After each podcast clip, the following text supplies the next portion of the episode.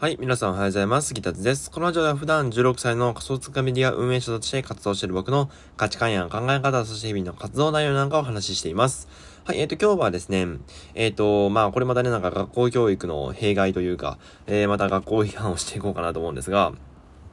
えー、学校ではですね、基本的に、えっと、すべての教科でいい点数を取るっていうことが重視されますよね。えっと、まあ、いろいろ教科ありますけども、僕この前中間テストでしたけど、えー、中間テストろくきょうかあります。科学と、えー、国語、現代文、古典、そして、えっと、コム英、英表。まあ、コム英英表っていうのは、まあ、コミュニケーションと、あと、英語表現、まあ、文法ですね。文法とかを、えっと、扱うと。で、もう一つが、数学2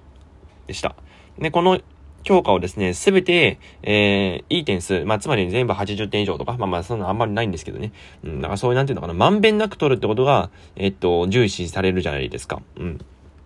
だから、数学はきゅうじゅうだけど、その他の教科、その他の教科はごじゅうとかよりも、全部ななじゅうとかの方が、えっと、なんか、いいっていう風に評価されますよね。うん。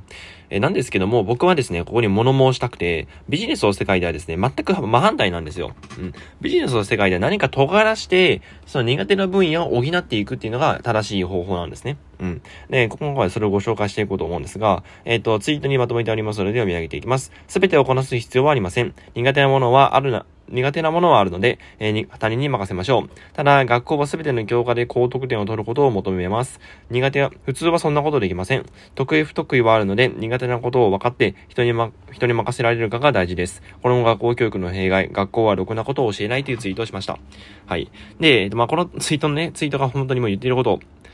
を、なん、なんていうのかな、今回言いたいことを全部言ってるんですけども、学校ってね、本当になんていうの、均等に、まんべんなく、本当に普通の人みたいな、何かに、こう、なんていう、とんがりコーンとか、とんがりコーンじゃなくて、えー、っと、まあ、なんかせんべいみたいな。まあ、わかりますかね。えー、っと、なんか、これめちゃマイナーな話になるんですけど、ポケモンでいう、えっと、フェローチェみたいな感じです。だからもう、攻撃と、特攻と、素早さにはめっちゃ高いけども、ヒットポイント、エイチピー と、えっと、特防、特攻、特防防御には、あんまり振ってないみたいな。だから、えっと、攻撃はできるけど、守りはクソ弱いみたいな、そういう、そういうポケモンがいるんですよね。で、そのポケモンって結構重視されてるんですよ。結構みんな使ってて、めちゃ強いでね、えっと話題なんですよ。うん。で、まあこんな感じですね。ポケモンの世界でもそうなんですよね。何か尖らして、何か、えっと、何かを、能力を尖らした方が注目されるし、使い勝手がいいんですよね。うん。なんかどれも中途半端だと、なんていうのかな。あ、この、この攻撃耐えられるかなっていうとこ耐えれないし、これ倒せるかなっていうとこ倒せないし、でも、その代わり、えっと、なんていうのか。でも、えっと、何かね、尖らしておくと、いや、防御はこいつに任しておいて、じゃあ、攻撃はもう、こいつでいいんじゃないかみたいな。うん。だから、一回ね、えっと、頑張って耐えて、頑張って耐えたら、もう後が倒してくれるから、じゃあその一回だけ頑張ろう、その一回のためになんとか頑張ろうっていう風になるわけですよ。で、これがもし中途半端だと、えっと、わあ、こいつ倒せるかどうかわかんないし、うん、こっちダメージ与えと、与えといた方がいいのか。でもダメージを与えるとこっちもダメージ食らうし、うん、そしたらまたこっちも、なんか、このポケモンも倒されるかどうか危ういし、うーん、っていう風になんていうのかな。中途半端だと逆に悩んじゃうんですよね。うん。だこれがポケモンの世界での話ですが、この現実世界に落とし、落とし込めますよね。例えば僕は文章が得意です。文章得意だし、最近はね、デザインとかも勉強してます。なんですけども、経理とかは無理です。はい。まあ、経理とかはね、もうアプリに全部任してるんですけども、うん。とか、あと、この前ね、僕、グラコさんっていう、まあ、インスタグラマーの方にですね、えー、Kindle 表紙を依頼しまして、えーと、めちゃめちゃね、いい表紙を作ってくださいました。で、なんで発注をしたのかって言ったら、えっと、僕は Kindle の表紙を書ける自信がなかったからですね。うん、もう僕デザインが苦手だってことは分かってるので、じゃあなんでお前インスタやってんだって話なんですが、うん、まあインスタはね、そんなにデザインとかあんまり凝る必要性がないんで、まあいいんですけども、もうなんか図解とかっていうのは、まあかなり、まあ僕にとってはしんどい作業なので、他の他人の人、他の人に任せる。その分僕はセールスライティングとコピーライティング、そして普通の エスイーオー ライティングとかの勉強をするって、勉強とか、えっと、執筆をするっていうのが僕は得意分野なんですね。うん。まあつまり、えっと、僕が言いたいのは、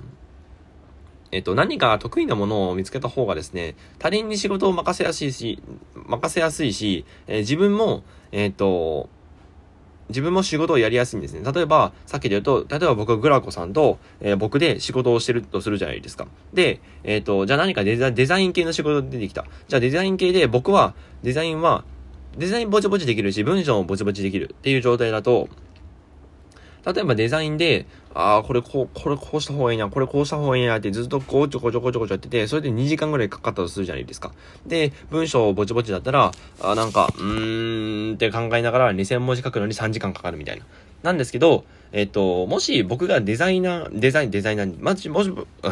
もし僕がデザインが苦手で、えっと、僕デザイン苦手ですけどね。デザイン苦手で文章が得意。で、グラコさんは文章そんなになんだけども、デザインはめっちゃピカイチ。もうデザインは一流みたいな。なそういう状態だとですね、何かデザイン系の仕事出てきた時に、あ、グラコさんこれやっといて、みたいな。グラコさんこれお願いしますって言っといて、僕は文章やっとくんでお願いしますってやったら、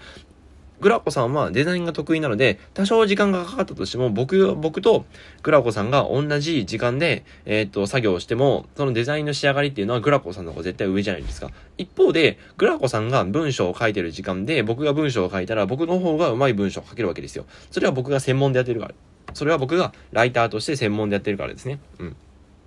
で、そしたら、こうなってなんか仕事も振りやすいじゃないですか。仕事も振りやすいし、自分は得意なことに集中できるから、結局時間も節約されて、で、お金はね、まあ、もちろんグラコさんに渡さないといけないんですけども、その分の、その分の価値っていうのは全然あるわけですよ。うん、つまり、えっと、僕が言いたいのはですね、えっと、僕が言いたいのは、あの、自分が苦手な分野を分かっておいて、で、えっと、得意な分野を、得意な分野、苦手な分野っていうのを分かっておいて、苦手な分野の仕事が出てきたら、まあ、苦手な分野のね、えっと、やつ頼まないといけない時あるじゃないですか。そういう時は流すっていう状態にすると、すると、えー、いいんじゃないかなって思います。なんでかって言ったらですね、まあ先ほども言った通り、えっと、仕事も振りやすいし、そっちの方が絶対クオリティが高くなるからですね。やっぱ得意な人がやった方がクオリティっていうのは絶対高くなるので、えっと、まあ、自分の苦手な分野、得意な分野っていうのを分かっておいて、他人に仕事を任せたりするっていうのが大事だと思います。なんですけども、まあ、学校っていうのは、えー、まんべんなくね、点数を取らせようとしますが、えー、僕はですね、そんなのを古虫で、えー、英語と、えっと、古典とか合わせて現代文とかを取りに行こうと思います。っていうね、まあ、最後はなんか関係ない話になりましたが、えっと、今回はこれぐらいで終わろうと思います。土曜日ですね。はい。えー、では今日はこれぐらいで終わろうと思います。それでは、えっと、今日も引き続き頑張っていきましょう。バイバーイ。